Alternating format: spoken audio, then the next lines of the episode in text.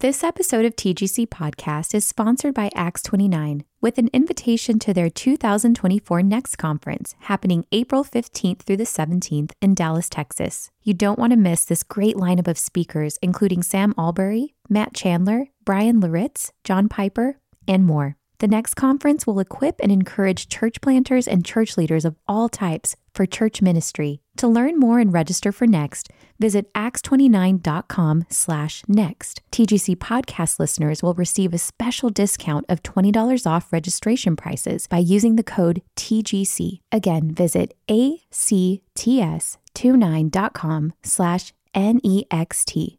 That's acts twenty-nine dot com slash next. This episode of T G C Podcast is brought to you by Crossway. In today's rapidly changing culture, ancient liturgical tradition is not only biblical, it's essential. In Crisis of Confidence, Carl Truman analyzes how creeds and confessions can help the Christian church navigate modern concerns, particularly around the fraught issue of identity. He contends that statements of faith promote humility, moral structure, and a godly view of personhood, helping believers maintain a strong foundation amid a culture in crisis. Pick up a copy of Crisis of Confidence wherever books are sold, or visit crossway dot org slash plus to find out how you can get thirty percent off.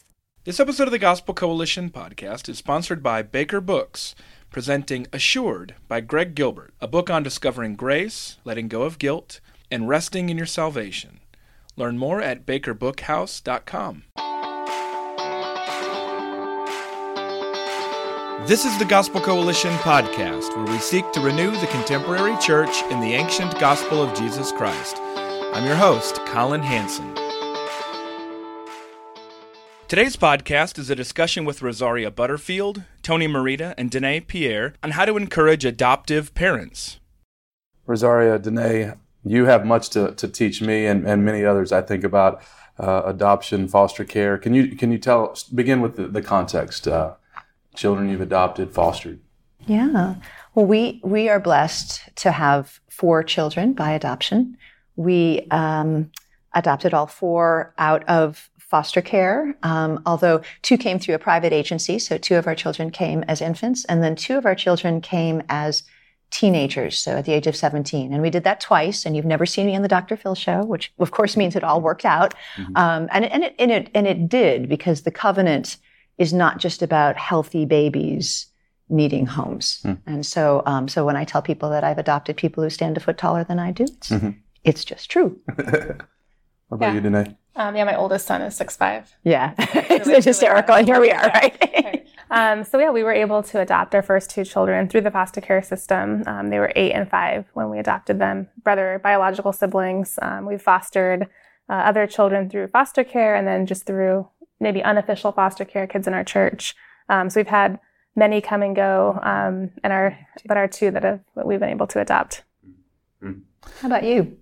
uh, yeah, so we uh, we went from zero to four. We adopted four kids from Ukraine uh, nine years ago, a, yeah. a, a biological sibling group, and then about a year later, uh, we added uh, an Ethiopian uh, to our mix, uh, Joshua. So now we have five teenagers, uh, ranging from thirteen to eighteen. Yeah. And, yeah. It has okay. been uh, quite a ride. Yeah. So great on the food bill too. Right? Oh my goodness! Yes, yes, yes, yes. Uh, talk to us about what you guys have learned. Uh, people who, who may watch this uh, video, um, maybe struggling. Uh, the struggle is real in uh, adoptive parenting and, and foster mm-hmm. care. Um, just some encouragement that you might offer. Yeah. Well, first of all, I would say all hands on deck, and what I mean by that is, we have tens of thousands of children in the foster care system in the United States. And Tony, you're going to have to do the count internationally. Mm-hmm. Um, it's an enormous, uh, it's an enormous crisis, and it's an, an enormous opportunity for the church to show that the covenant is big and wide and capacious. Mm. Um, and so maintaining a home-studied house can be extremely helpful. Um, Safe Families is a is a is a wonderful opportunity for people to just kind of dip in, mm-hmm. um, because it allows you to be home studied. It allows you to work collectively with other families in the church. So you might not be able to, you know, and like Tony, you might not be able to have the room for a sibling group, but you could mentor a, a, the mom in job and job training and things mm-hmm. like that. So I would do that. But I would also say, and boy, I know this is where it's going to get a little, little dicey here. Um, single people are needed. Mm. They're needed. They're absolutely needed. There are so many teenagers in foster care who will not be placed in a house with a mom and a dad because there is a, is the reality of pervasive sexual abuse in the lives of so many of especially the, the, the, the teenage girls in foster care. So we need to think outside the box. This is a, this is a crisis. We need to measure our boundaries against the blood of Christ, mm. not against our church tradition. Amen. Yeah, we we have some great single moms mm-hmm. uh, uh, fostering and adopting in our church. Um, I think even even thinking about that, how important it is to include your community in the process. So I think what makes adoption, what can make it really challenging, is all the different things. Parenting is hard enough as it is, and it takes a village and a community to parent your children. But when you add in trauma and loss and you know maybe some special needs, there's so much, and it's just it's so easy as Americans to just get really, especially when there's pain, to get really tunnel visioned and just kind of hunker down and do things on your own. And you have to invite your community in.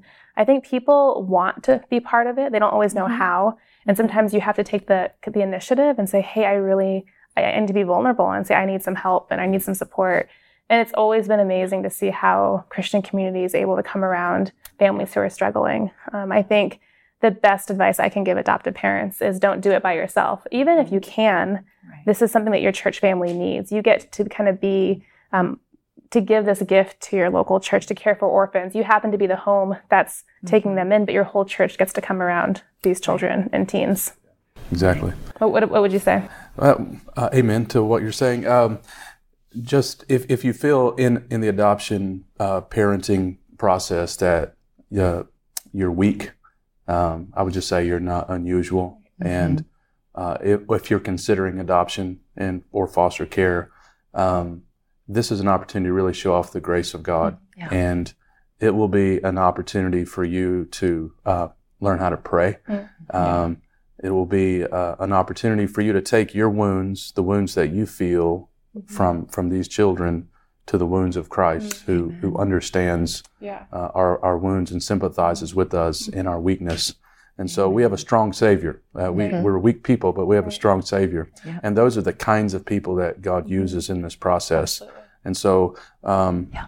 adoption has taught me how to pray. It's taught mm-hmm. me how to, it's it's uh, it's made me desperate. Mm-hmm. Um, it's been the hardest thing I've ever done in my life, mm-hmm. but we wouldn't change the story right, uh, at right, all right. because children matter. Right. And um, we have a short life. That's right. And if you want to make your life count, here's a good way mm-hmm. to right. really make your life count is to invest in the least of these. Yeah.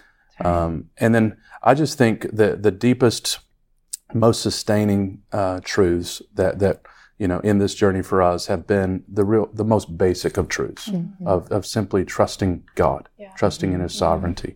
Um, It's it's remembering that our reward is in heaven. Mm-hmm. Uh, I love Luke fourteen when, when Jesus says, if you're going to have a party, don't invite mm-hmm. you know your rich relatives mm-hmm. and your friends, yeah. but invite the poor, the cripple, the lame, and the blind, yeah. because they cannot repay you, but you will be repaid at the resurrection mm-hmm. of the just. Yeah. And he just he fills up ordinary hospitality with eternal mm-hmm. ramification, right? Amen. And that that that truth has just been great when you experience ingratitude from uh, kids, mm-hmm. or mm-hmm. you know, we adopted our kids. We mm-hmm. thought, man, they're going to sing praise songs about us, and uh, and so. And then we, you saw the holes in the wall. That's right. That's right. Then you call the police, and right, and uh, exactly. it's orphan care is warfare, yeah. you know. Yeah, yeah. But but we do it with our eyes yeah. uh, on Jesus yeah. and. Um, Uh, in the in the kingdom. Yeah. You know. The picture I have as you're talking is just what a gift it is to be invited to participate with the sufferings of Christ. Mm-hmm. And that that is just some, it's a real privilege to be able to step in and walk in suffering with with children that belong to God. And that's probably the thing that God mm-hmm. most reminds me of is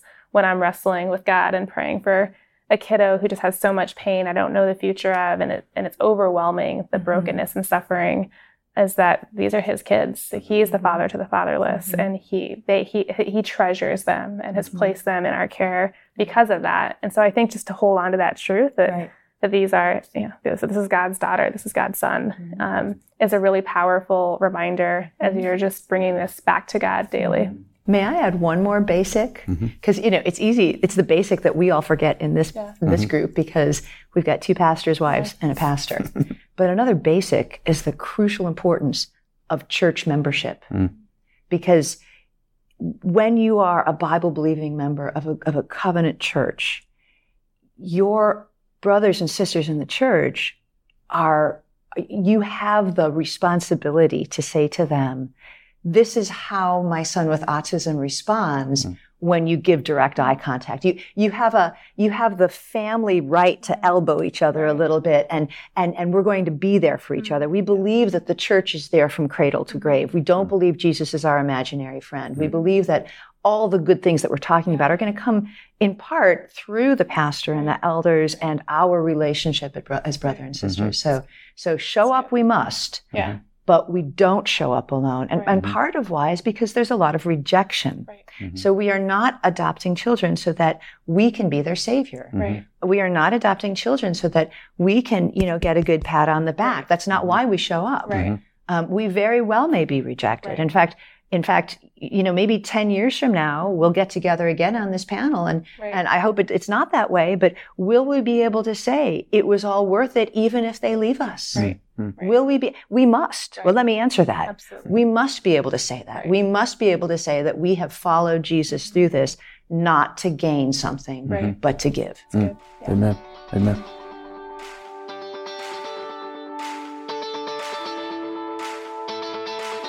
You've been listening to the Gospel Coalition podcast. For more gospel-centered resources, visit the gospel coalition dot org.